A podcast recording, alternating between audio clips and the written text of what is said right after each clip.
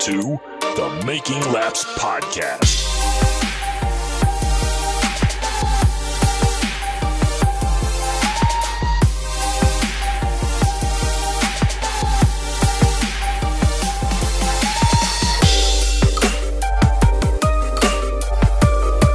Hello and welcome to this week's edition of the Making Laps podcast. I am your host, Brent Gleason. Alongside me is my co host and brother, Jesse Gleason. Good evening. And with us on the line again is certified Florida man, Phil Jakes. Where do you keep finding these? What the entire sweaty fuck? Man, I don't know how we haven't run out of these yet. I really My don't. brain hurts trying to process this.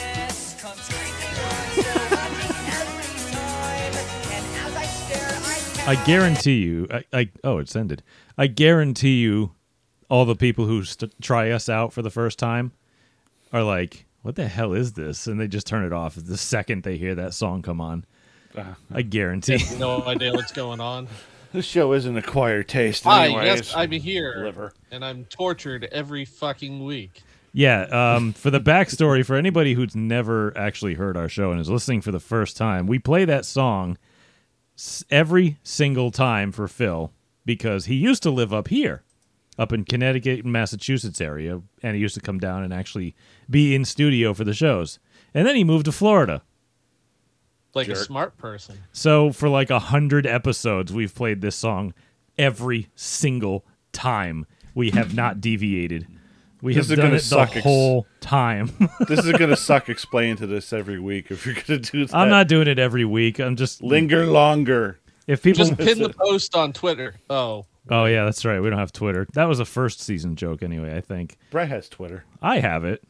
Uh, you can get those details later because I don't care to give that out now. But um, yeah. so listen till later. Right. So we usually start the episode off with personal updates. Now racing season is fast approaching up north. It never really ends in Florida, but anyway, um because we have this season called winter and it sucks. So we can't race in it unless you race snowmobiles or something stupid. Uh We so probably should race in the winter instead of during the summer here. I feel like I bet we missed really not that probably sixty to seventy percent of our races down here due to the rain. and you probably have weather like we have in the springtime. Oh yeah. It's like, oh no, it's 50 degrees at night. Oh no. Well, except the couple mornings this year got into the teens. That was weird. Oh yeah, that is weird for Florida. That's like unheard of. It's all it's global warming. Uh, so um, Anyway, racing. yeah, personal updates. Um, I wasn't going to mention it, but uh, I was working on Jesse's car yesterday to get that thing ready for uh, the New Hampshire race. I believe it's the new Northeast Classic. Yeah, I better get time off or I'm gonna strike. And um, yeah, or else I'm driving it or something. there you go. Good enough. I'll my- fly my ass up there. It's my old seat. Why not? Get Um, in, get it done. Anyway, um, so we were getting that car ready, and it's still basically the same as the last time we brought it up to New Hampshire Motor Speedway because we did the exact same race last year, and essentially just kind of parked the car because budget and uh, time. So I got it back running again, and I had it running in the shop for a while, and uh, I did some work to it, and I, you know, a lot got done. Let's just say that. But the problem is, is that after about, I've no, I've mentioned it on the show, but after over twenty years of working on race cars, it's becoming apparent that it's starting to cause problems, and uh, I've never noticed it before, but I have in the last few years. Where if I get exposed to any sort of hello, uh, That wasn't on purpose, by the way. Sorry, Sorry everyone. about that. If I get exposed to like carbon monoxide, um, it physically affects me bad now. Um, like this morning, we I had the car running. I was checking timing. I was looking for leaks. I had the garage doors open. I had fans on. I had everything to ventilate. And I woke up this. Well, I should say I didn't really wake up this morning. I did not sleep because I had a migraine and I felt sick to my stomach. I had basically I had uh, carbon monoxide poisoning. So I'm not young and virile anymore. I can't just fight it off like I You're used old. to. and like I said, 20 plus years of working on race cars, it's starting to take its toll. And Old. I do want to give a big shout out to our You're so mo- you're almost dead, dude. I know, right? I'm just wearing out. Um, I want to give a shout out to our tech staff because they wrote a rule in the book last year where we could at the have the exhaust pipes exit out the side of the car instead of underneath, and that really cut down a lot on uh, uh, CO2 inside the cabin. It's not swirling around under the car anymore and making its way in. And I've noticed that greatly. Like since we implemented that rule, I don't have carbon monoxide headaches, and and the the effects are much less. So it's been really good. But man, it's like this morning I woke up and said, I don't know how much longer I can keep doing this. I don't know how much longer I'm going to be in racing if I have a, a migraine headache that debilitates me for the entire day. The well, day look what after. happened to Rick Mast. Yeah, Rick Mast and all these other old guys, they did they couldn't race anymore because they were exposed to it for so long and like it affected them negatively. So, I mean, they're finally coming out and talking about it, but god, my day was not great. I decided I'm like, oh, I'm going to go outside and wash my Crown Vic and try to get some fresh air and even like washing a car gently and just kind of enjoying the outdoors and the sunshine. I was like huffing and puffing. I couldn't breathe. I had to sit down. I'm like, Jesus, what the hell happened to me? The Yeah. sun finally came out there. It was out today. It was almost. Really? It was like fifty something degrees, fifty eight, something like that. It's the first time you've seen it since what November. No, that day it was seventy. I saw it, and I had no idea what to do. I took my motorcycle out. That needed to be run. Yeah, it does need So six months of sitting in a sh- in the basement or whatever it is. yeah. But yeah, that's. Uh, I, I still have to. I'm still waiting on a few uh, sponsor checks to come in from uh, some partners who are coming on board this year, and I can't really do a heck of a lot without them. So my car is just kind of still sitting. It's not. There's not a lot that really needs to be done, but I really would like to finalize those sponsors and get their names on the car in ample enough time to make it to the track. I don't want it to be a last minute thing. I also want to get a few, you know, parts and tools and um, tires and junk before I go, but that's pretty much my personal update. Uh, let's see, who wants to go next? I don't really have anything. You've been working on your car though, Yeah, just steady progress, getting it back together. Nothing, nothing crazy. building the rear end yourself. Nothing crazy. Seriously though, uh, I'm actually shocked how simple the quick change was to put together. I don't. If I Like, can put it together, anybody can. I don't like it. I really don't. If you if you can't check the lash with a gauge or a, a micrometer or whatever you put on there, a dial ga- dial indicator. I don't know. I build rears sure- and I have the tools. I just don't know what they're called because carbon I, monoxide. I'm has sure there's a way brain. to do it on those, but Glenn that was helping me, he's done probably 500, 600 of them, and he just walked over and he's like, "Yep, you got it. You're good." That's either a good thing or a bad thing because that number is pretty big. I, I I know a built lot five, of 600 that have, rear ends. uh, I know a lot of them that are still in use. So I was gonna say I built five, six hundred rear ends. It's like holy cow. Uh, is that good or bad? Because do they just blow up and you just build it again or what? I well, don't know. he he owns Webster Race Cars, so he does a lot of other people's stuff here too. Makes sense. So Jesse's updates are exactly the same as mine, I assume. This year, Garth finally got pubes. And That's an update. there's an update. Yep. so, um, yeah, we're looking forward to it. We got a couple more weeks left before I go to the icebreaker at Thompson. Uh, hopefully, my banquet request form goes through because I sent it out a little late, and hopefully, I get banquet tickets. Uh, but anyway, uh, we have an email. I was expecting a sound, but nothing came. So I'm just shocked. Someone listens? or is it Ryan Waterman? Because I'm pretty No, sure it's he's not Ryan this that- Well, him and Mitch Bombard. Oh, uh, Mitch did get to me, and he said that the remember we went through the schedule for the Speed Bowl. Yeah. He said that the the reason the Wednesday guys don't have as much races is because they gave them the day off when Thompson's running, and he had put it in the um, press release, which we Makes didn't, sense. which we didn't read. So yeah, I are dumb. yeah, that's on us. So sorry. Anyway, We're stupid. Yep. So anyway, email time. We got an email.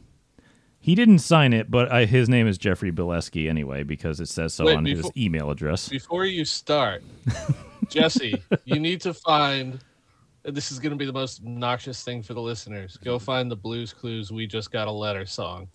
Oh, do we have to do that? I see that crap on TikTok so often of people who, who play play being hardo. Like, oh, the Russia Ukraine war just came on, and then they play "Fortunate Son" by CCR.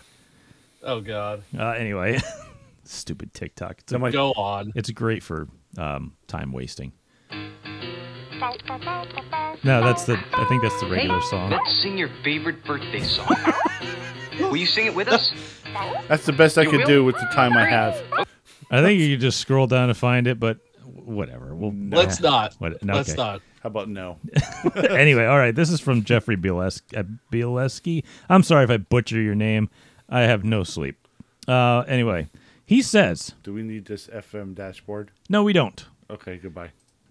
Good. All right. He says, firstly, check. please keep up the weekly podcasts. Uh, if I remember correctly, first episode of the new year, you boys mentioned that it may not be a weekly thing moving forward. Well, to be fair, that was uh, we were thinking, uh, you know, maybe we'll start it up early before the racing season starts, but we ended up going, you know, weekly anyway because we can't stop talking. You suck, you jackass. So it says, glad to listen to you guys weekly so far. That being said, I have a submission for the panel with a little focus on Jesse because he may get the reference better than Phil or Brent. Which Me? That hurts, but um, Why me? Brent's practically a twin, but okay, cool. I think they just called. He just called Jesse old. maybe well, no, I think it's a. a it could be subject- old, it could be degenerate, it could be way other things. But, I think you it's know, a it's okay. subject reference. All right, okay. It's all right. so Jesse, Yes, sir. what is a bigger flop? Okay. The Boston Bruins 2015 first round draft class or the early to mid 2000s Thompson modified experiment. In the words of Kevin McCallister from Home Alone 1, Buzz, your girlfriend. Woof. Keep the content rolling, gentlemen. Cordially, a weekly listener, which I already gave his name away. So thanks, Jeff. Oh, boy, um, And like I said, I will read everything you people send or um, decide to use like the voicemails or whatever, or hit me up with DMs on Twitter and Instagram and stuff. So I will read it. You just got to send it. well, let's see. That's a great. That, that's really a tough one to call because the 2015 draft class wasn't that great. Although they did sign Jake DeBrusk to a new four-year deal, like literally today, a couple hours ago. So how many did they draft out of 2015? Like it three. Three. Three, know, but hockey's weird like that. They can sign people right out of uh, freshman high school. Yeah, and they can put them right in So- Providence or another feeder league, like a senior Yeah, you could literally something like sign that. freshmen. or and whatever the hell type of teams they have in the lower And they just- Weird ass. Canadians. They leave the log cabin and and go play the hockey. Yeah, You know, and I forgot the classes of hockey when you're in juniors. whatever it is, pee wee. I used to be a freaking Zamboni driver, and I don't even remember all these things. You weren't a ref or a player, so That's true, but I do pick up a lot, I and I freaking play hockey. You're not Canadian enough for that. Yeah, I'm so. really not Canadian enough for that. So, But then again, the Thompson modifieds, yeah, woof. We're a fucking abomination. Woof. That is that should have been a warning sign to what the crate motors and the crate chassis division were. Mm-hmm. Because man, talk about snooze fest.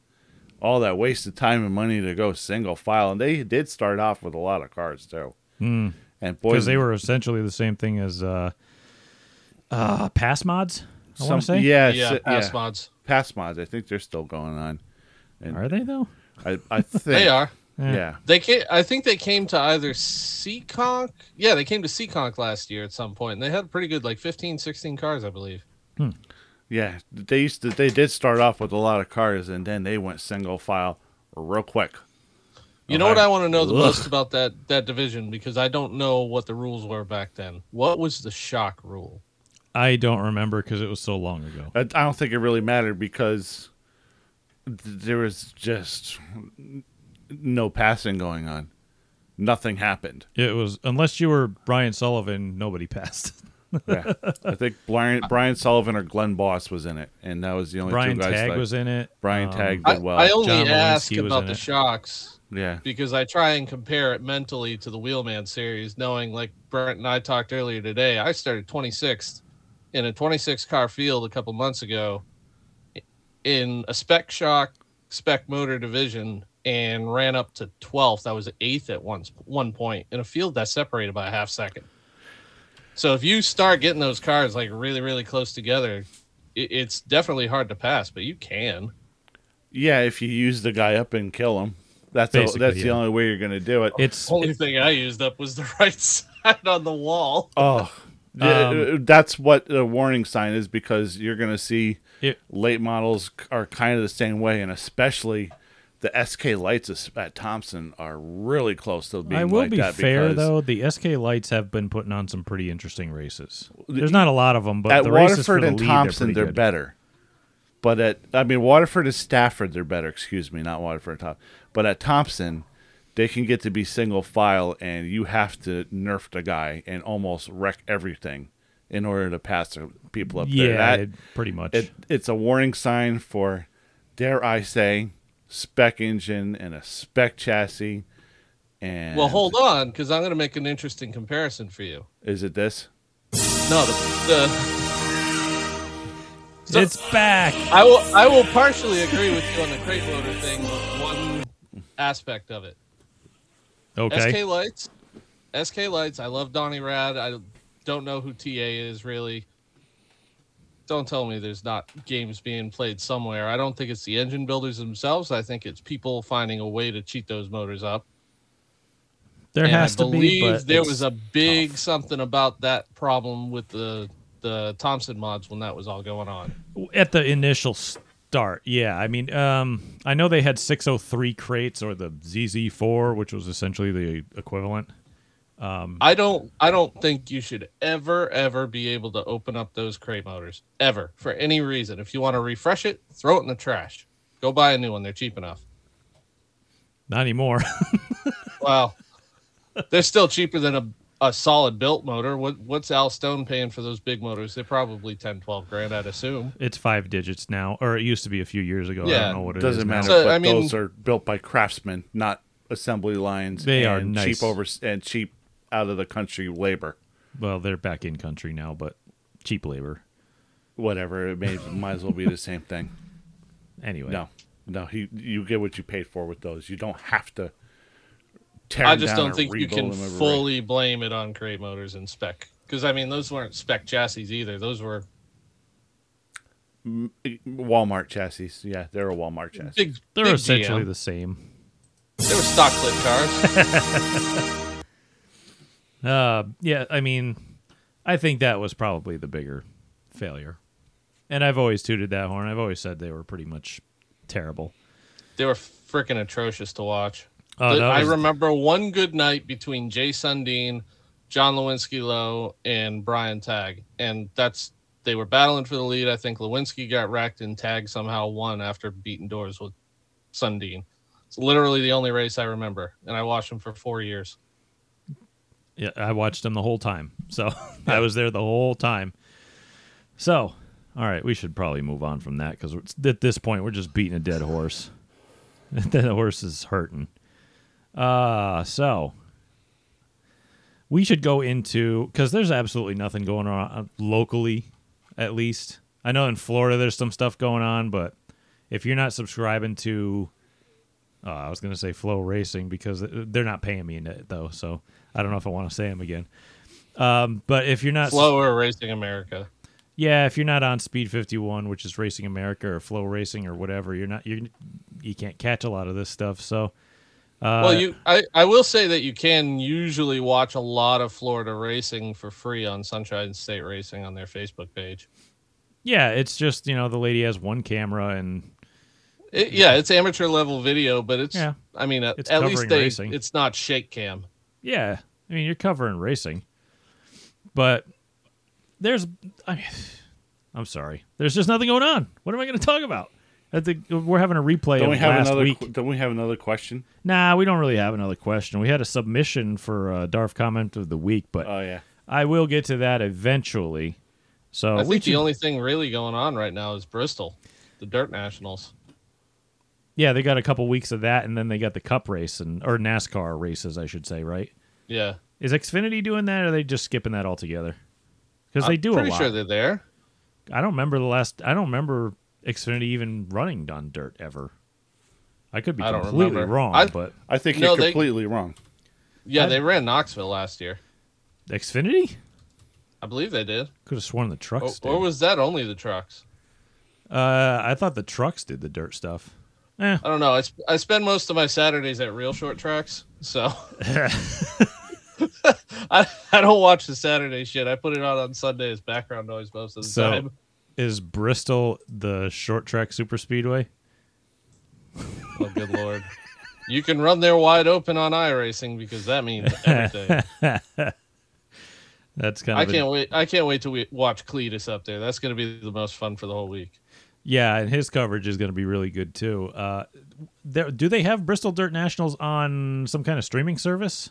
I think it's on XR TV Plus or something like that. There, I looked it up earlier. It's thirty nine ninety nine a month. Who the hell I are mean, they? it might. I don't know. It's some apparently some bigger streaming service, kind of like FloRacing, but only for like dirt. You mean like Dirt Vision? The- uh, big, bigger, bigger than Dirt Vision because they actually have a TV app. Oh, I don't know. Okay, I mean, I don't have Dirt Vision anymore. I got rid of it. I got bored with it.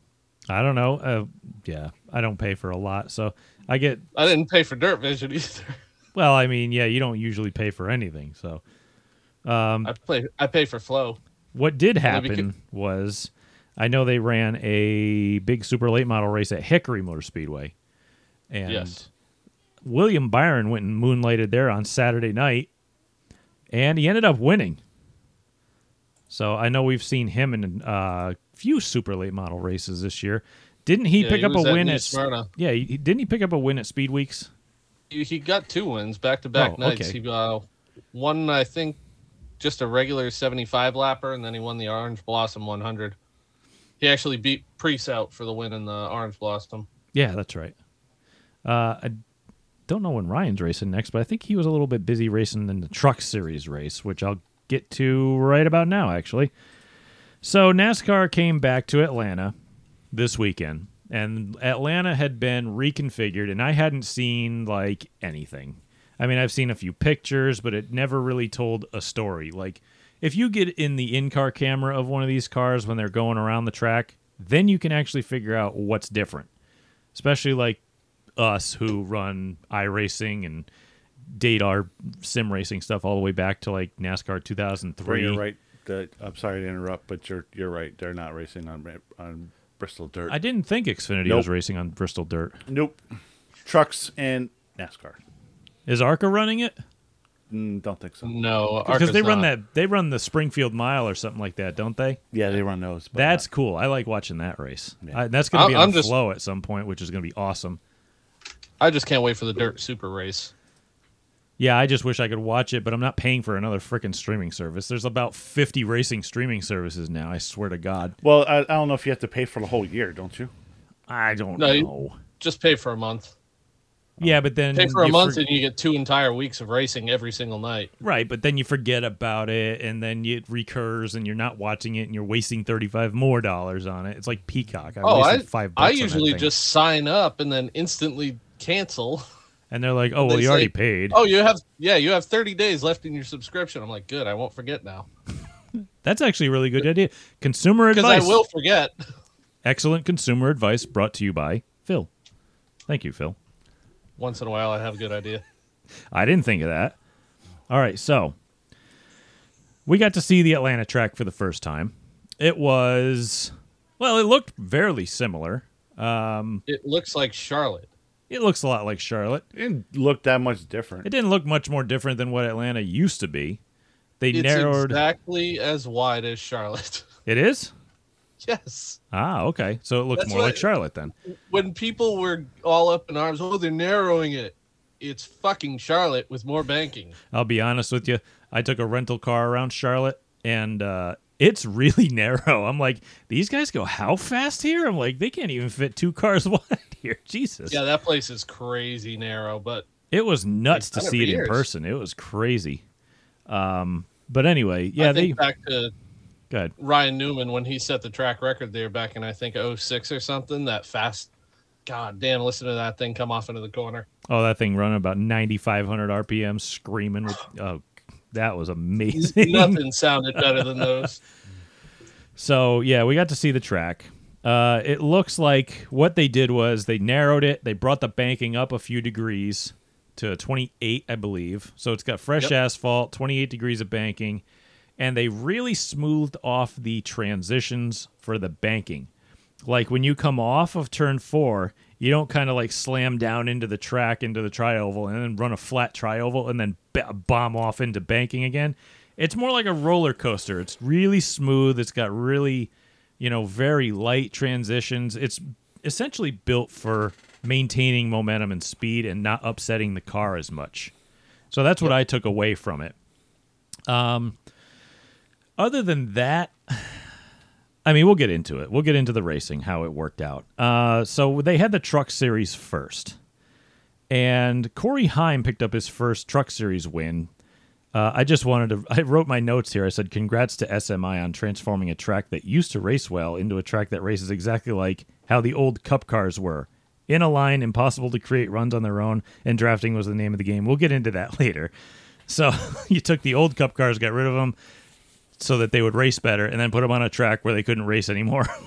so, anyway, no, that's the truck race we're talking about here. So, anyway, Ryan Preece was in this race. Uh, he was in top 10 all race. You know, to me, it looked like his truck just wouldn't go. It looked like it was down a cylinder. It looked all like it was tight. It just It- yeah, it looked bound up, really bound up. it just looked like he could not stay with them even in line. Like it just wouldn't go. You know when a race car just doesn't go and it's the most frustrating thing to drive Kyle ever. Busch trucks had like 15 more horsepower too. Oh, it sounded like it too. Um, the Truck Series race, I don't recall that one really being too much of a shit show, though. Uh, I think they saved that for Saturday and then Sunday to overdo themselves. So uh, I know there was a couple little incidents, but nothing really worth mentioning. Yeah, a couple little I didn't tangles, watch the whole race, Yeah. but couple little tangles here and there, but nothing really major. Uh, so after that, I think we'll just move on here. Try to keep this episode short. no, we'll, we got another hour to go, Brent. Oh, we got another hour left. Yeah. Oh shit. Yeah, no.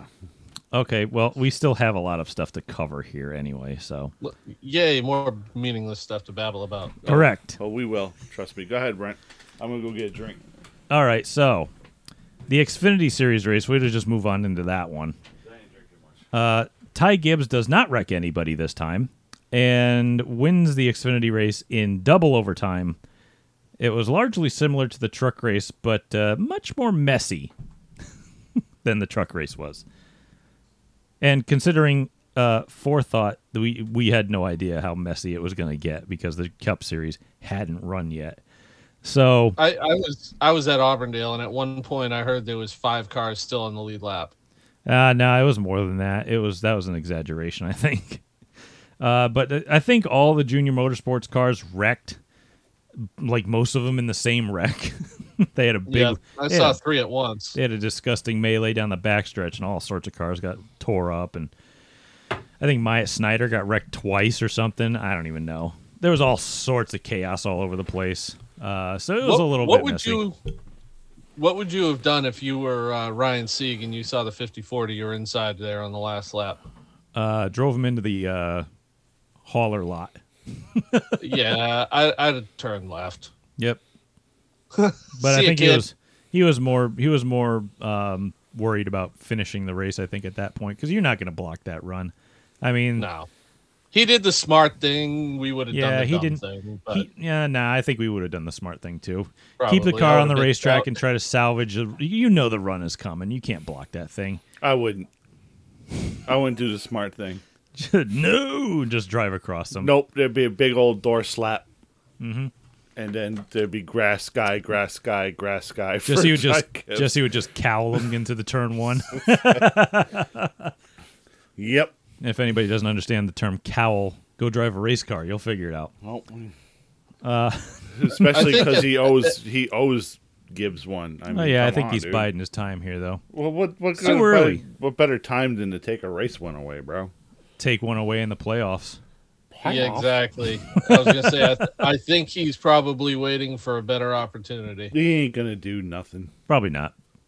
Uh, I but know. I wouldn't put What it I- past Ryan Sieg to not do something. So Yeah, he definitely has been one to stand up for himself in the past. oh yeah, Uh, we'll see. We'll see because he had to be hauled off into the hauler. yeah, yeah, yeah. So you we know what that means. we'll see how it goes. He touched the golden boy with the golden hair. Running out of the Yeah, business. but uh, if you're at the end of the season and your season ain't going to be shit, we're talking NASCAR mafia here. This is You mafia. might- you might accidentally knock somebody else in front of you into him at uh, Martinsville, and oops, got in a little too hot. Didn't mean to spin him out. My bad. I wheel hopped. We'll see. He couldn't even take him out when he had the chance. So we'll see. All right. So I do want to note that uh, Landon Cassill picked up a f- top five. He's been strong in that new equipment this year. He'll And- win races this year, I think. I've been a big proponent of Landon Cassill and his talents, and he's finally getting a chance to show them, which is really awesome. Well, how much simulator time has he spent at when he was with Hendrick? Like the kid He was, just like was- Bowman. He was Jimmie Johnson's test driver. Like if Chad Knaus wanted to test something, he had Cassill on the phone. They had a car loaded up in the practice trailer, and they were going to a track to test it. And Jimmie Johnson won everything. So I mean, it's not like the kid's an idiot. He's he's good, you know. Yeah, no, Land- Landon deserves a good shot. He's a he's a hell of a freaking driver. Every race that he hasn't had some idiot problem happen to him, he's been top five, top ten in that equipment, and so has his teammates. So he's right there with everybody else. And he's also run junk forever, so he's still acclimating to this being able to have good equipment thing. But he's acclimating very well because he's an experienced race car driver. Yeah, once he figures out, oh, this is how this is supposed to feel. Yeah. Just has to get back used to it again. Uh, Jeffrey Earnhardt had a top 15 in that 26 car for, uh, I forget their name, but uh, John Hunter had a great run in that car too. So that car is really stout equipment. Um, right about where I expected Jeffrey to finish in it. What's a, I forget the damn name. Sam Hunt? Yeah, Sam Hunt Racing. Yeah. So Not that's, not the country singer. I don't know who that is anyway. So Appar- apparently, that was a thing back in at some point. The country singer and that got all mixed up because there was some legal shit going on. never heard of him. He's not good. Don't listen to him. Yeah, I don't care. Whatever. Where, whoever bro- you it's are. bro country. yeah, that no, that's not real country. Nope. Uh, so yeah, Derek Griffith will get a start in that car at some point soon, hopefully. Uh, I know I think he's, you'll see Derek run that thing inside the top ten. hopefully that would be nice to see. Uh, I did notice that there was an ARCA East race on FloRacing, and I decided to tune in for a quick minute, and I turned it off after that because I There were think probably six cars, right? well they were at five flags and there was fifteen cars. Yeah. So it's as soon as they take the green, you got two laps, they're strung out. And it's like, damn it. You know, this was one of my favorite series growing up. Favorites. It was NASCAR mods and the K&N or Busch North, whatever they were called back then. I loved them. And now it's like not even watchable. I want to watch it. I def I want to, you know, but I'm gonna say it again. NASCAR ruined that series, and what they're doing to the Whelen modified tour is the same thing. They're gonna do it again. Yep. And it sucks because I enjoy them. But luckily, we have all sorts of regional touring modified series that Yeah. can pick the slack up. But still, I mean, it's not the same. I'm but- happy to see the Whelen modified tour in New Smyrna because Yeah. I get to see all my friends and everybody come down for a little bit. But you don't need it. Yeah. Those, It's just, those guys. I mean, Doug Coby didn't even come down. What does that say to you? He's probably, I don't even know what he's doing this year. He hasn't even said what exactly he's doing this year. He's been very quiet.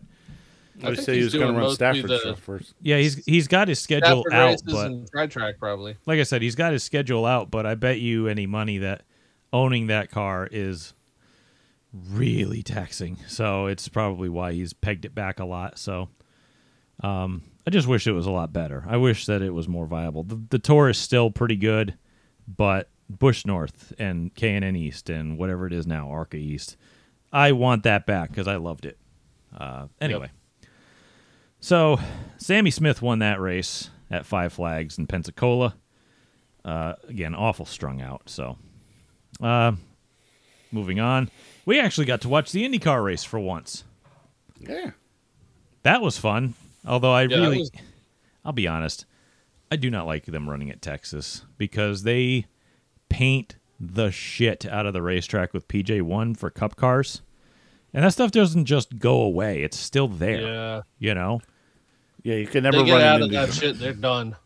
You Yeah. can't you really can't run an Indy car on PJ1. It is like It will not stick. no, it's like No. rallycross. It's just it's mm-hmm. all the marbles kick up into it and stick there and then they're really grip dependent and they don't have it, then they're screwed. Like Indy cars react perfectly on an untouched racetrack. You know, because they're built for that. They're built for no prep. Right. And I want to know what Jimmie Johnson's pucker factor was there at the end of the race when he ripped it around the top. Oh man, that was ballsy. I was like, oh, this is not going to end well. Yeah, there were a couple pretty nasty wrecks there towards the end, like uh, that rookie taking uh, Alio and uh, what's his face three Graham wide Rahal. Graham Rahal, three wi- three wide in turn three. That wasn't smart. With a lot of laps. to go. No, There was like a hundred plus to go. that was was- an Indy Lights maneuver. Yeah, that was not great. I mean, they're not gonna. They react so fast. It's like by the time, if they even have spotters, by the time somebody calls that thing low, he's already in them, and they're already backwards and in the fence. Which I don't even know if they have spotters because they have side pod mirrors. Do you even? I don't even know. I'm pretty sure they have spotters. At least on ovals, because I know they. They have to have spotters. yeah, especially for stuff that's like wrecking in front of them and they can't see it. So, yeah, it would make sense. Because on a road course or something, you got corner marshals and flag wavers and stuff, and you got a radio for somebody, you know, for race control to tell them there's something going on in certain corners. And uh, on an oval, I'm sure it has to be um, different. But anyway, the the battle for the lead at the end was phenomenal. I should get to that in a minute because I should mention before the race even started, Jack Harvey, uh, I guess he'd gotten into a practice crash, and uh, it was a pretty hard wreck. And officials did not clear him to drive. Probably concussion protocols, probably something else.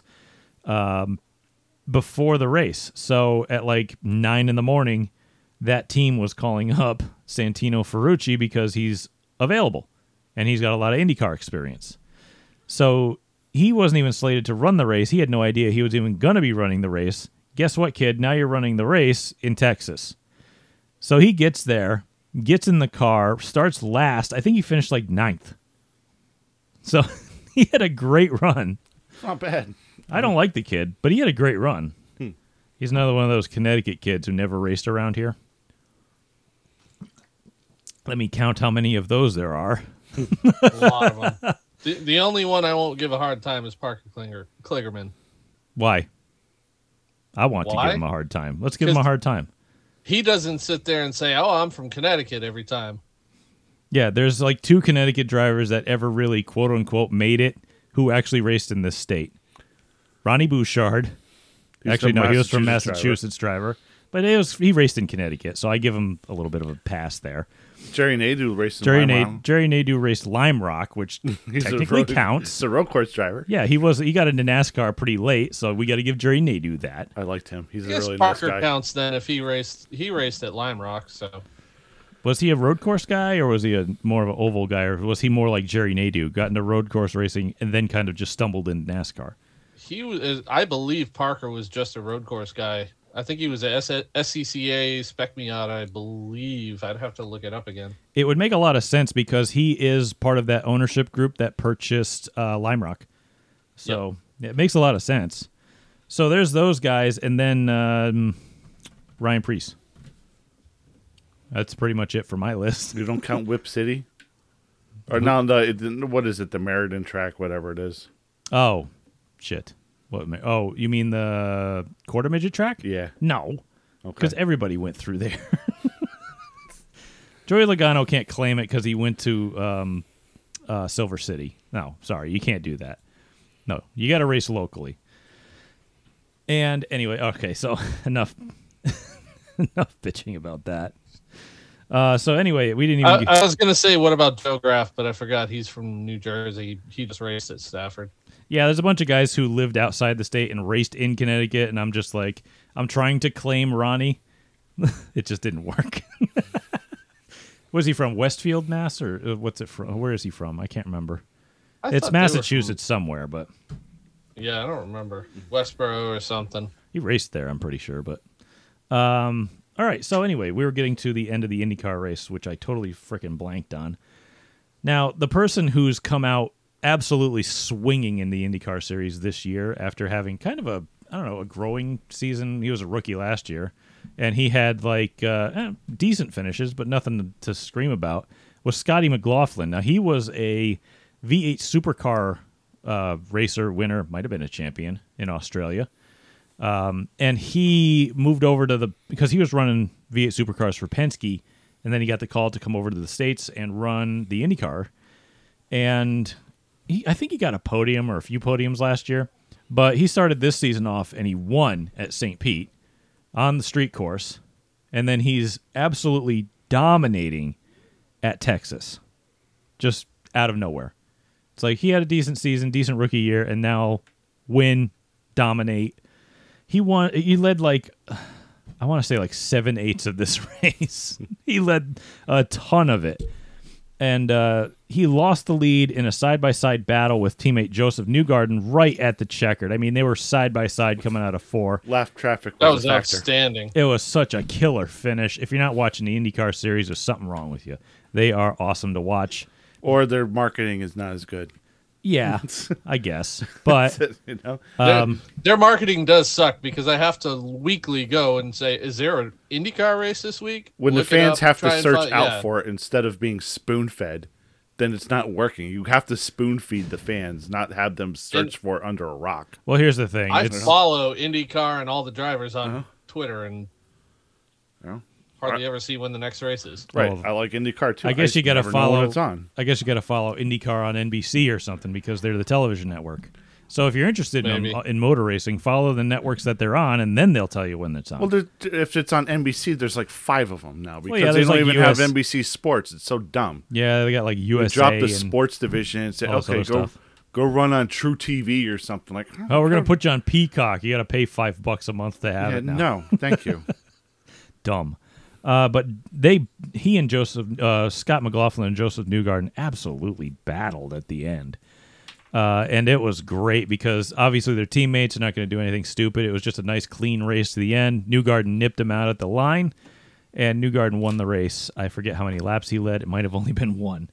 Um, but uh, it was that was just a lot of fun to see. They were very cordial at the end. Of course, they're teammates. No one so- even knows who won the race, dude. Everyone's talking about Jimmie Johnson, Yeah, because Jimmie Johnson had his first oval race. the 46 year old sophomore IndyCar driver. yeah, had his first ever oval race in IndyCar, and he finished sixth. That's pretty damn good. And he went outside. Yeah, he was making people. passes in the danger zone of the freaking PJ1 remnants that are li- still stuck to the outside, and I it's wish like I had to. I wish I had a soundboard queued up for Danger Zone. Danger Zone. yeah, That's it.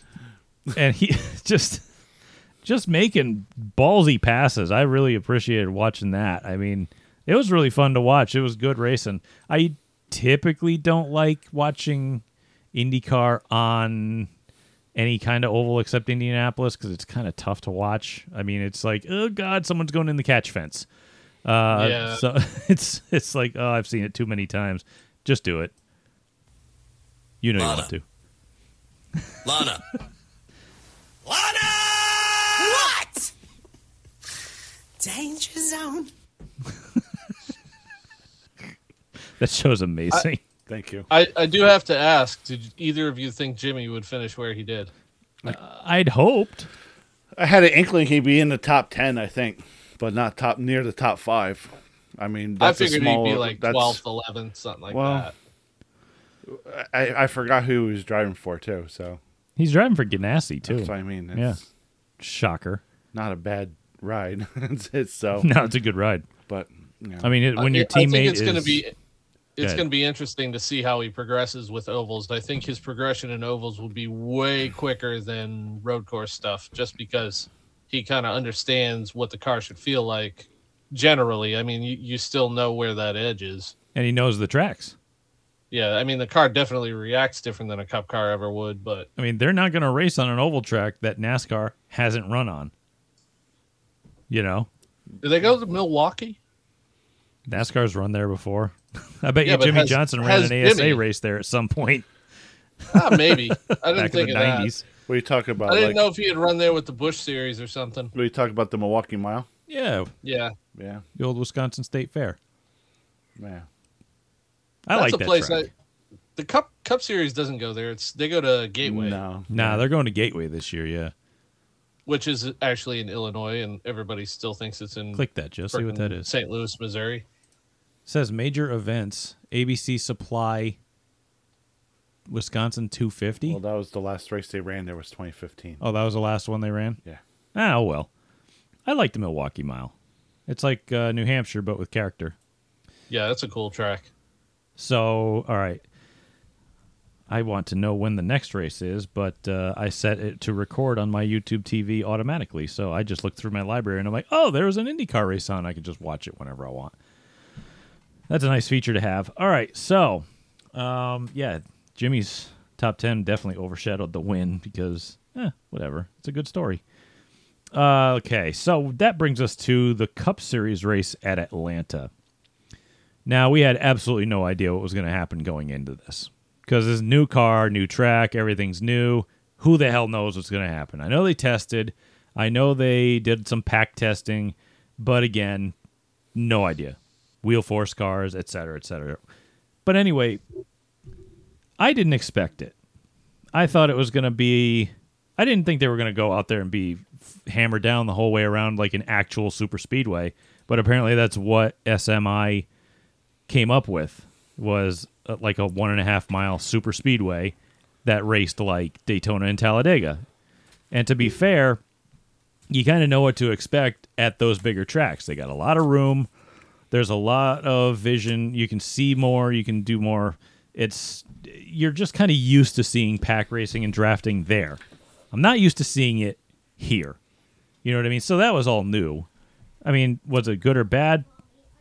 I can't really say yet. I have an opinion. You should. Okay, go ahead. This might take a little time, so I apologize in advance. Don't ever apologize because this is our show and we can rant whenever we want. Well, I also have to Good, 'cause I have one too. I also have an apology for uh, this could be have some adult themes to it. So if You're you- actually apologizing for that on so this show. if if you have a little sensitivity issue, uh, Kyle, Karen, please step out of the room for next. Don't give these minutes. people credit. So I don't want to hear any bull crap. Okay. So I just want to give you fair warning. But listen, this is an ill, this is my Atlanta analogy. Be an adult, people. You can't spell analogy without anal.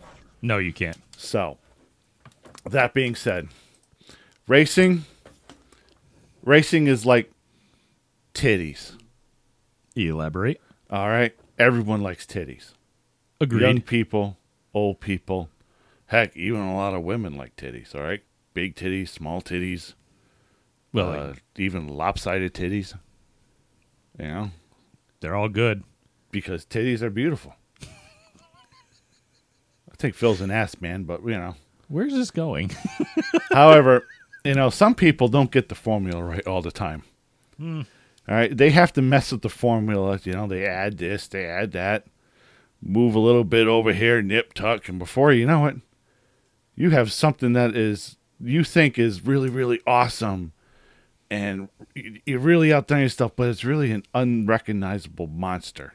You ever see like those big titted monsters that you kind of like curl your lip up and kind of step back a bit and go, "Oh man, the fuck is that, man?" You know, like you wonder how the hell this bitch did get backache. It's like a it's like a really overfilled water balloon. It's like she's smuggling soccer balls in her sweater. I don't Yeah, really like want to. I don't want to. I don't want to like touch them or squeezing them. I just want to kick them. you know, That's mean. I just, it's just like it's almost like repulsive. They're so big. You know. They'd be misshapen and weird. You know, it's, like- just so freaking weird. It's like, ugh. Like, what God, happened? What is that? It's just some weird. And they got that really thick scar at the bottom. It's like, ooh. Yeah, you know, and, and they always usually accompany like you know the big fish lips and you know whatever. Oh, that Ugh, shit. oh, oh God. So the point is, is that real titties, real titties are lovely. No All right. matter what they are. Not some enormous plastic freak show that defies science, physics, aesthetics, of whatever, blah blah blah. I like the honesty of real titties. All right, like God intended. All right, so the so the point is, because it does have a point. Oh, good. Is we're it the getting to point or the nipple? We're getting there. Yeah, this is the nipple of the conversation. Yes. Good. All right. The same thing goes with racing. All right, that race at Atlanta was the equivalent of some monster forty-six triple E titties. All right, you know, but That it looks skin's like got stretch marks. yeah, it looks like it's gonna explode into a puddle of silicone. you can see the veins. Yeah, it's silicone and it's just gonna be a mess. All right. Ooh. And the thing is, is that this is something that SMI and NASCAR really, really wanted. It's something that they had their ideal vision form, right? So, it, what their ideal form was flat foot, ra- flat foot, drafting, lots of lead changes. Yeah, hooray! But uh, the whole field's within like a couple seconds of each other. They they wanted to have Daytona and Talladega within a one and a half mile arena. They've wanted it for years. We all know this, all right? Mm-hmm. It's just not like the real thing. It's a lie, people. It's It's a gimmick. It's a gimmick. It's dishonest racing. It's the regression to the mean. It rewards mediocrity. I hate it. A team could work its butt off to put the best hot rod they have on four wheels, but they couldn't pass without drafting partner or distance themselves from the field. That's not a meritocracy. That's being in the right place at the right time, really. And All it's not and- even strategy and- half the time because you- you- strategy didn't play out at the end. you just hope you don't wreck. And the best team may or may not have even won. All right. The fans like racing. It, not a lottery. Not those big, disgusting, Veiny. Oh, veiny, silicone filled, ugly ass fake titties. Okay. So it always should be the best team, the best driver with the best throttle control, with the It was best braking skills and car control. And you didn't see any of that at Atlanta. Mm. You saw fake ass titties. it That's was what you did. it was an appeal to the casual instead of a reward to the diehard. That's what you saw. Yeah. I don't know. What do you guys think about that? Karen and Kyle, you can come So- back in the room now. So Jesse, you read my Twitter today then?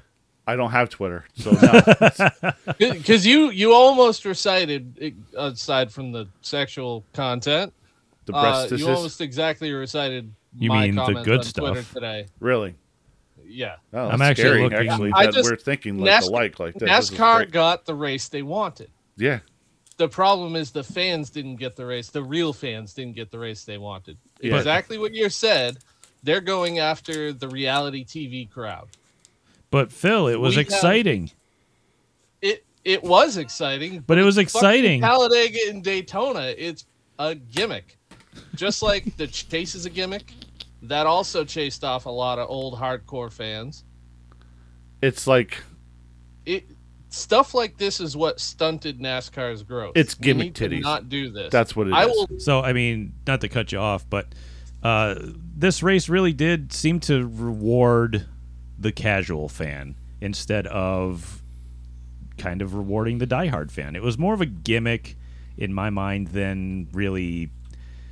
It's just tough to call, you know. It's just one of those things where it's like, yeah, you, you created this thing and you're selling entertainment and stuff, but it's like, it good racing matters more to me. I'm sorry, it just does, and uh, I don't know what you guys think, but it's It wasn't organic.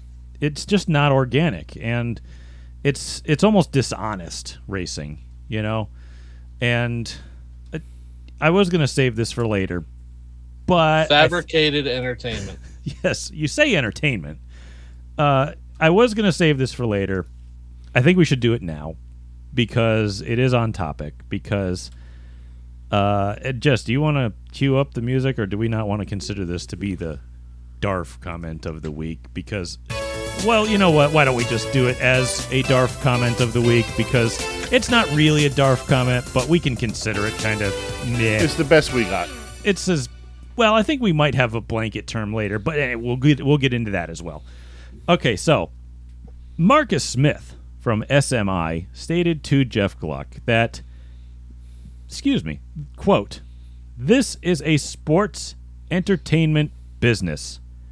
And we served up a really entertaining weekend of racing here, end quote. Now, I would like to draw the people's attention to a few key words here. He said, quote, sports entertainment business, end quote. And that concerns me. Trivia time. Do you know who is credited with coining the term sports entertainment? life, and I want more. More. That's really quiet. I'm a victim of what came out of your demon-infested womb. Oh, what is happening here? nudie bar and, and have a drink. Come on, Tajiri, you're coming with me. Come on. Oh dear. Women. Huh? now then, I think. Okay, so who is it, Jess? Who do you? Who? It's unmistakable. Who is it? think you are? Who is it? Vince it? McMahon. Of course it is. The term. Let's okay. Let's kill that thing. I'm sick of Vince McMahon already. Okay, so the term. Vascular. The term sport. Fabricated anger for fabricated entertainment. Correct. Fabricated athletes with their shirts off and all oily. Oh, wear these overalls. Um, the term sports entertainment was coined by World Wrestling Federation, or WWF, which is now the WWE, chairman Vince McMahon. Vince, Vic, Vince McMahon? What's his name? And his name is John C. That's loud. God damn, headphone listeners beware. Apologies to headphone wearers everywhere. Uh, Vince McMahon coined the term sports entertainment back in the 80s as a marketing term to describe the industry of professional wrestling, primarily to potential advertisers. Now, this concerns me because when I think of Marcus Smith, whose company owns like half the racetracks that NASCAR races on and is in deep ties with NASCAR, this tells me that they are more interested in entertainment than actual racing. Legitimacy, Yes. because nothing says legitimacy than the. WWE. Stop God. breaking kayfabe, Jess. Stop it.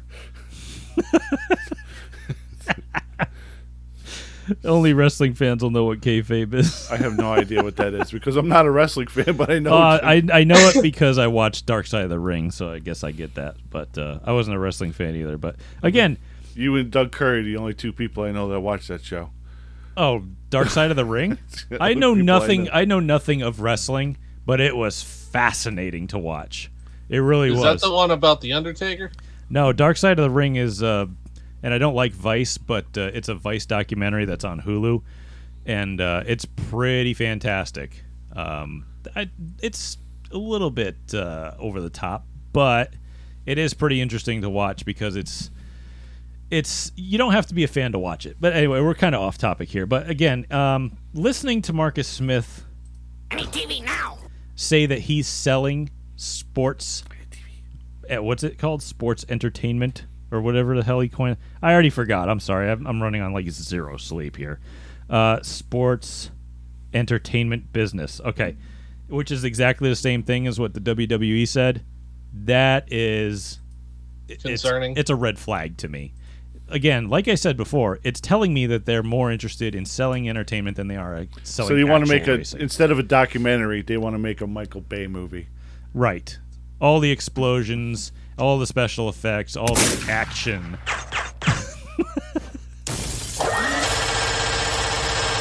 Whatever you can pack into the racer.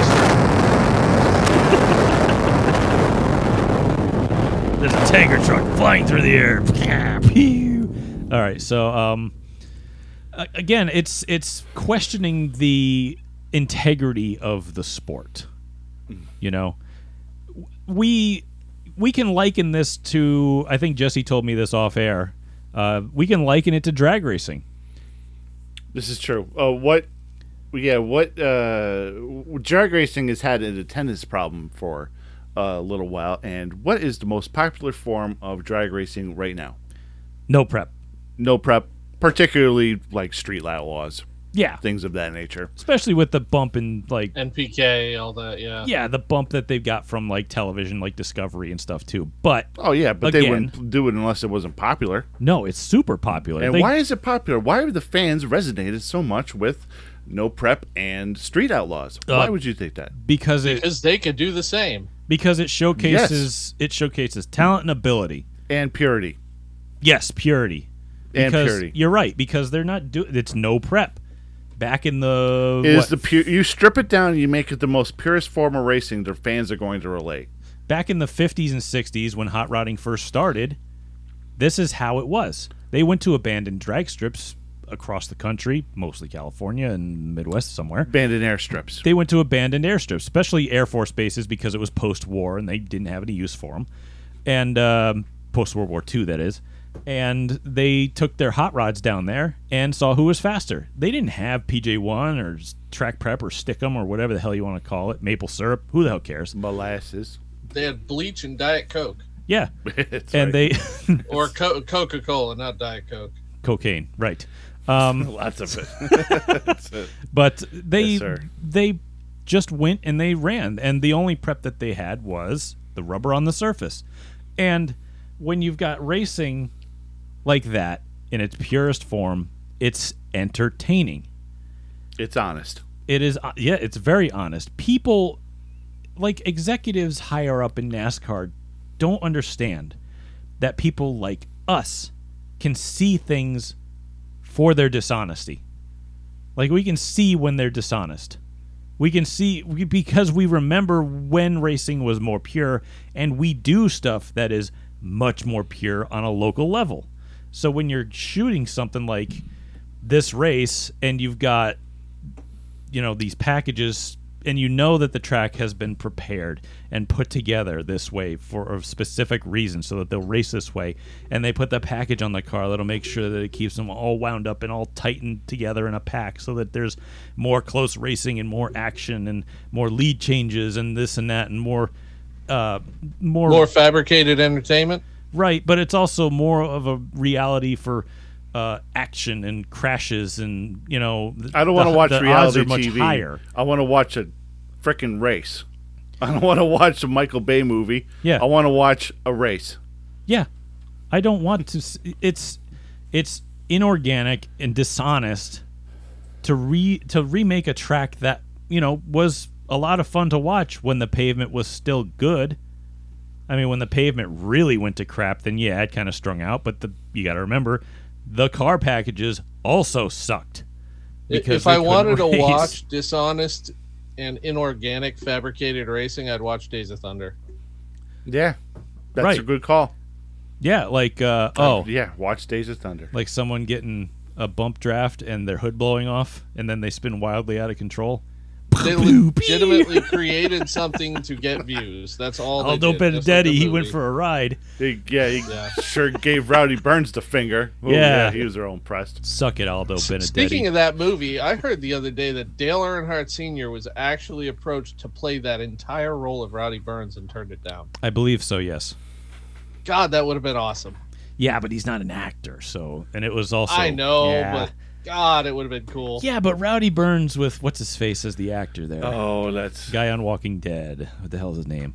yeah, yeah, yeah. No, I know. Michael Rooker. Yeah, him. Yeah, Rooker? Michael Rooker. Yeah, he was really good. So I don't Yeah, care. He, was, good. really good. Oh, he, yeah, he's good in everything he does. Yeah. But s- still, to have Dale Earnhardt, it would have taken that movie to an even another level higher than it already is. But again, Anyway, off topic. that's fine. But again, um, Were we even on top? Story of our lives. Yeah, right. but again, I just don't I don't appreciate dishonesty. That's Okay. why I go to short tracks because it's still honest. That's right. Is it? For the mo, well, it's a lot more honest. Let's be fair. Well, Maybe maybe the on track product is honest. yes, that's what I mean. Yeah, the on track Yeah, product is more right. It's still a giant club and we ain't in it, but you know That's true. it's still. That's but very- We're not specifically calling out any tracks either. Good God, no, Jesus That's Christ. everywhere.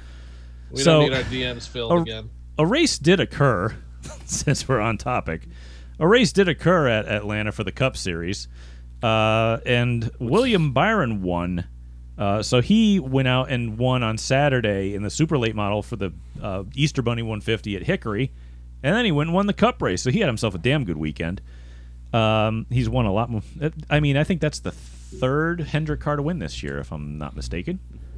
I think all Yeah, that's but- left is Chase Elliott. Yeah, Chase Elliott's just sitting there like, God damn it. He's waiting for next him. week. He's waiting for the road course race, which Yeah. is at COTA next Yeah, week. Yeah, pretty much. I would. I can't wait to see what COTA gives us when it's not raining. Yeah, That- Let's I'm not glad. bring that up. I'm glad they got a good weather forecast this week. But I think Oh, that was probably bad. Sh- That I was the, shut up. that was one of the worst races I'd ever seen because of the rain. It was like, oh, it's awful. Uh, it was entertaining for about a half a corner. Yeah, and then it downpoured and guys were almost getting killed. I'm like, yeah, this No. isn't cool. So anyway, um, Bubba Wallace had a great run. He had himself positioned for a late charge and a shot at the win uh, until pack racing in desperation from drivers behind killed that run, and uh, nobody was able to challenge for the lead after that. Oh, Uh, you mean he wasn't the one that wrecked? Someone wrecked him? Yes, Okay. He got kinda strung to clear out. that out because all the darfs on Twitter, every time he wrecks, it's his fault no matter what. they're just closet racists. Ah, crap! I sound like a liberal. I'm sorry. Uh, You don't have to agree with his politics. I don't agree. And- I don't care either. You know, he Uh, can yeah, he can say whatever he wants. It's America. Go ahead, go off. It is what it is. Yeah, don't care. He drives a race car. Fine, cool. Is he a cup driver? Probably not, but he's also got more truck wins than a lot of drivers. He's a lot better than most of them. So, we'll we'll- Definitely got a lot more truck truck wins than the uh, the Darfs. Yep, sure does. All right, so moving on. Um, to elaborate on how tough these new cars are, because uh, when you, again, we were kind of speculating that when you crash them, they're going to be hard, and a lot of guys are saying, yeah, top hardest hit ever. And Wallace said, yeah, that side impact was the hardest hit he'd ever had.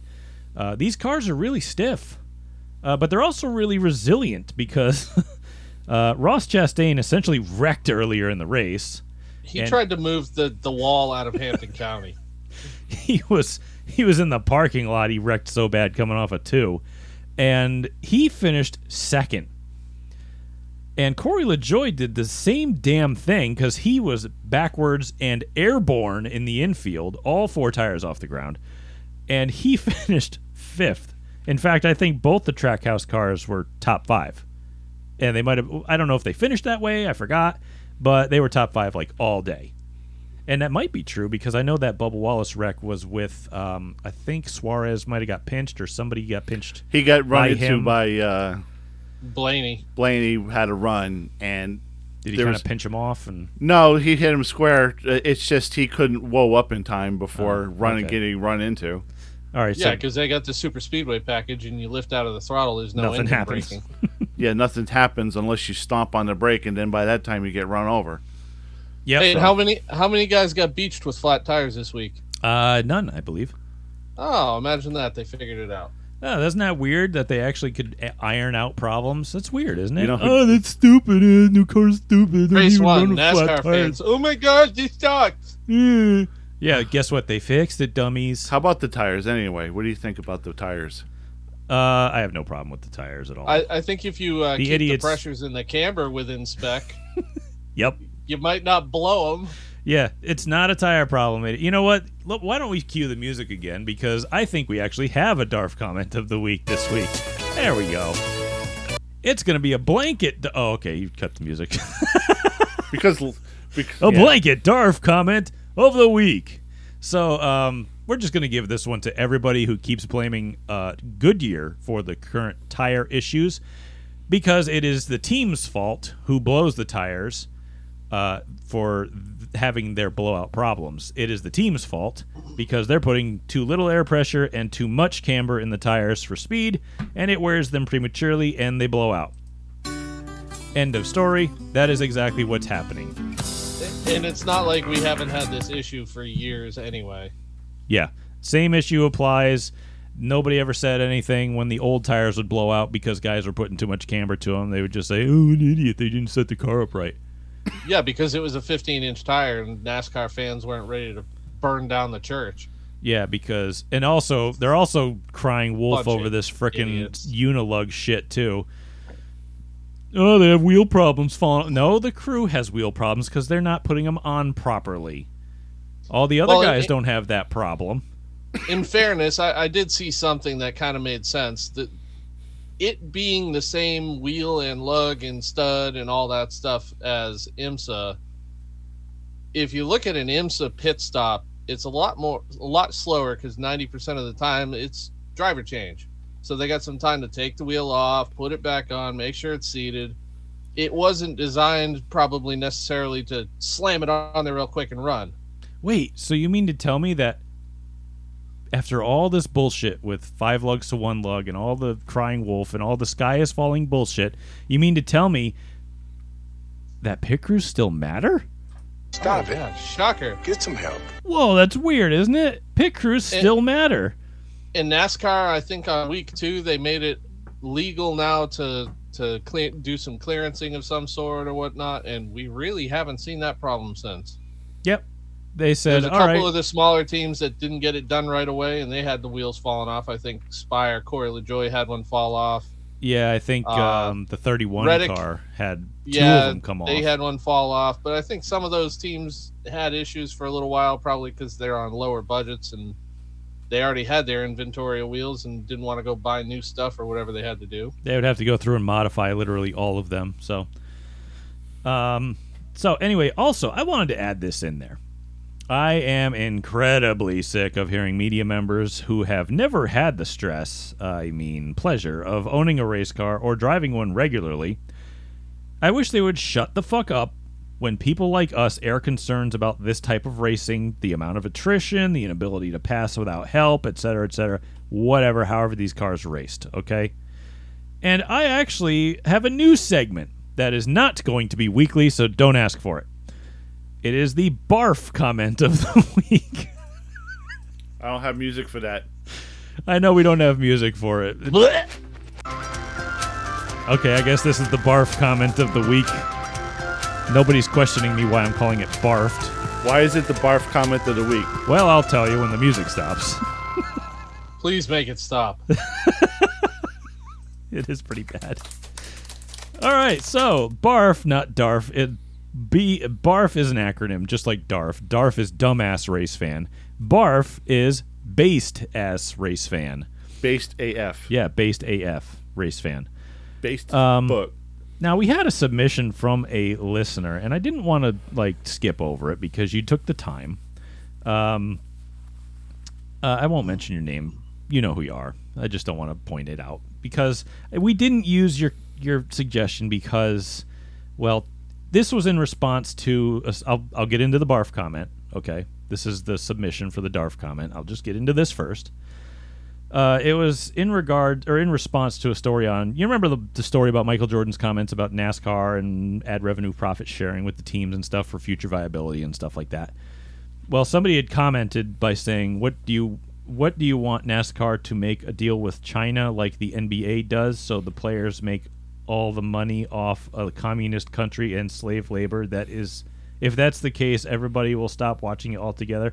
I'll give him a DARF award for using zero punctuation. But he's not really wrong about the NBA making deals with China. That's actually pretty true. It's their most popular thing. They watch action movies in China and basketball. And you know a lot more about the deal that the NBA made with ESPN. So Oh yeah, yeah, yeah. ESPN in 2006 or 2007, the ratings for the NBA were in the toilet. They're in the absolute toilet.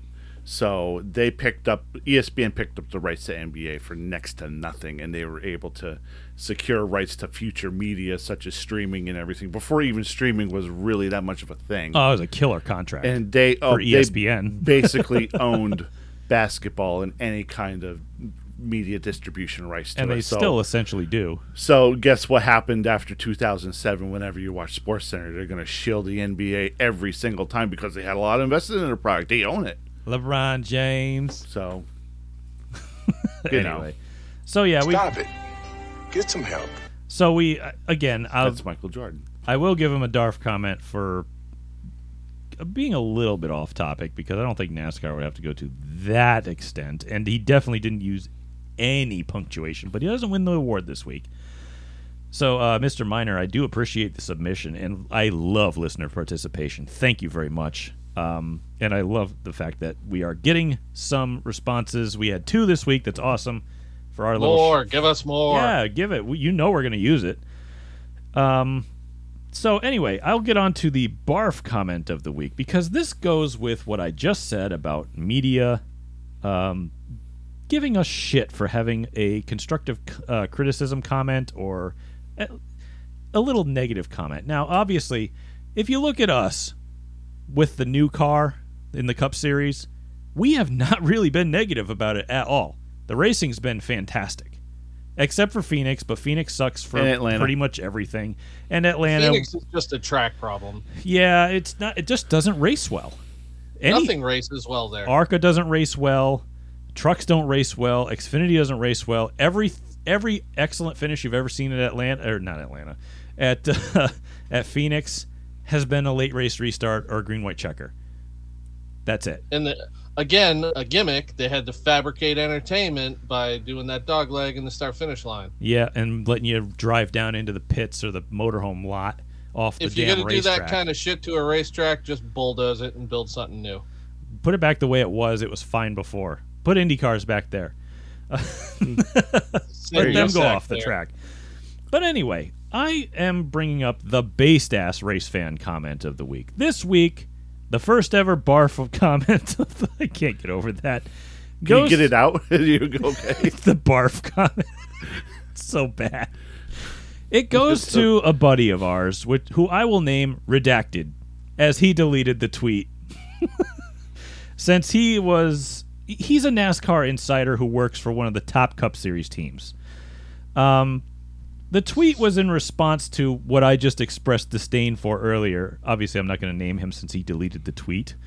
Um, the media and all the executives in the sport taking an all or nothing, with us or against us, denounce you or support the opposite approach to constructive criticism.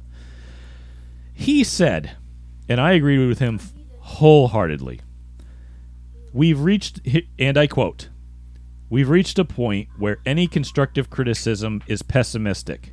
Criticism is tab. Oh, I'm sorry. Let me restart that because I just read the wrong line. We've reached a point where any constructive comment is pessimistic. Criticism is taboo. You either agree with the decisions being made or you are concerned or considered narrow minded and negative. It's, uh, if everyone defaults to agreement, where is the integrity? This is not a healthy situation. I could not agree more. It sounds an awful lot like social media is is dictating the narrative of how people communicate with each other uh, throughout the entire landscape. Yeah, Basically, that's how social media runs. he's absolutely right, though. But he and he's right. I, I agree with You absolutely cannot have a healthy or constructive conversation if you think any criticism is a full denouncement of anything you've done. The time for arguments it is over, and it is now it is time for shouting and p- finger pointing Mm-hmm. and throwing poop on each other. The whole apes. idea, the whole idea of denounce or you support is more divisive than it is constructive. There are so much more to it than simply yes or no opinions. Seriously, any that goes for anything. You know, it goes for any. If we bring up the fact that we don't like the racing, people will say, "Well, it was entertaining." It's like, well, that doesn't make it good racing. That just makes it entertaining. You're missing the point. Train wrecks are entertaining. Train wrecks are entertaining, but people die in them. Air crashes are entertaining. Yep, and people die in them. People die in them. Right, and that's what Doesn't mean we're concerned good. about. We're concerned about the people dying in these destructive things, not the fact that it was entertaining. L.A. car chases. Those are entertaining as heck. Yep, and people die in those People too. People die. You get flattened, man, or shot, or run over. You know, But Right. It's not good. Right, Phil? You like watching train wrecks. Yeah. You just don't like it when people die in them. This race was a train wreck. Oh, sometimes I do. Well, it depends on who's Depends in it. Depends on the. You know. Uh, this race was a train wreck that people died in. We're worried about the people dying. They're worried about entertainment. Marcus Smith himself said that they are in the sports entertainment business. He was worried that it was going to be entertaining or not. It was entertaining. That's it. End of argument, apparently, in his mind. Racing was never made to be sports entertainment. No. Racing is a competition. It's a competition. Whether you'd like There's to. plenty of entertainment within the within the yes. competition There is. It's organic entertainment. When it's organic.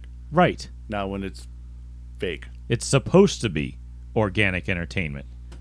However, when you do this, like creating a super speedway out of a mile and a half track, narrowing it up so that it's incredibly tight mm. quarters, and you make the pack tighten up, what do you expect is going to happen? It's going to be a train wreck where people die. Well, but the- you're more interested in the train wreck than the people dying. It'll it'll all come out at the end. I hope the track wears in and this goes away. Well, I hope they take some spoiler out and go to the Like- four inch spoiler. Yep. Like I said before, it's not sustainable. It's really not. And I understand, you know, some people were coming at it with a different viewpoint, and I do want to touch on that because it would be unfair to leave it out. They came at it as, you know, the track's going to be incredibly fast. Remember 1997 with less banking, you know, Oh, Jeff, Geoff Bodine Jeff went out going just- 197 mile an hour Yeah. average. But you know what? Yes, I'll never They be still broken. raced it the way it was. They still raced I don't it. think he won the race. I don't think he did either. You know? So how's that for organic? So it's, I mean, you, I get it. They got all these new cars. They want to try to keep speeds down on this track because they're worried that they don't know what's going to happen with tire wear. They don't know what's going to happen with, you know, the new cars. They don't know. So they basically aired on the side of this is their opinion. They aired on the side of caution to keep the cars slower. That created pack racing. That's just how it happened. I don't know. Honestly, I think it was done more with entertainment in mind I don't believe that. and we're watching a train wreck where people die. and we're watching. they knew exactly what they were going to do. yeah, I They knew believe. exactly what they were going to do. I Well, believe they'll crunch the numbers and we'll see what happens. So Yeah, I believe that part of it.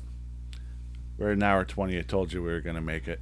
You know, we're at an hour twenty, and we had to go back and redo it. Yeah. Look behind the half of it. curtain because, sorry everyone, but which you means wouldn't we're even. probably at an hour forty. yeah, they probably time. they probably wouldn't even know because the miracle of editing. Oh, they know. We, did suck s- at the beginning did and it suck worse at the end. so seamlessly.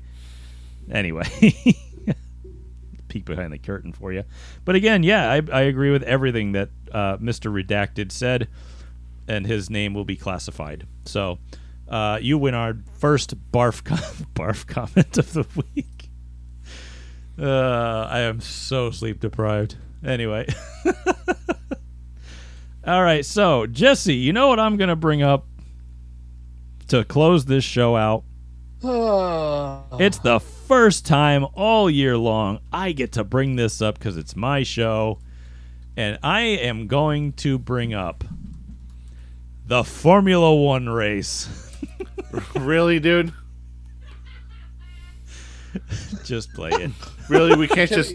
Is that your wife? I can hear laughing in the background. yes, it is her.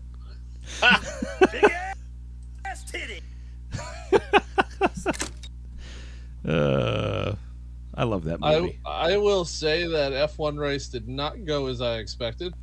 It, you know what? They're doing exactly the same thing as Cup. They've got new cars. Jesse's leaving. They've got I'm eight. too old to die. They got 18 inch wheels like NASCAR did. They've got new cars. Different people are up front. It was really entertaining to me. yeah, I Uh, wonder if the fans are complaining about the 18 inch wheels on the F1 cars. they're different. Uh, it was fun because nobody knew what kind of tire strategy was going on because it was uh, different tire size and it was it would react differently. So they had no idea what what strategy would play out best. They, They were had guys starting the race on scuffs. yeah, and guys on softs, guys on mediums. I don't think anybody went to hards until like halfway through, and some guys made like four pit stops. I think Hamilton made like f- four stops. But Let's let's talk about Mercedes for a minute. oh, Mercedes dominant for what the last decade, and, And they the were only reason they were even close this week is just luck. Yeah, because Red Bull and Alpha Tauri, who was basically Red Bull, all broke. they broke. Um, Charles Leclerc dominated for Ferrari. Both the Red Bulls encountered problems late, scored z- zero points. Did you notice that Max Flying Verstappen? Pollock. Yeah, did you see Max Verstappen changed his number? It's such a douchey thing to do. I- I don't know if it's an FIA thing that you have to do this because I know it's not because Lewis Hamilton didn't do it. Um, he changed his number to one this year from 33.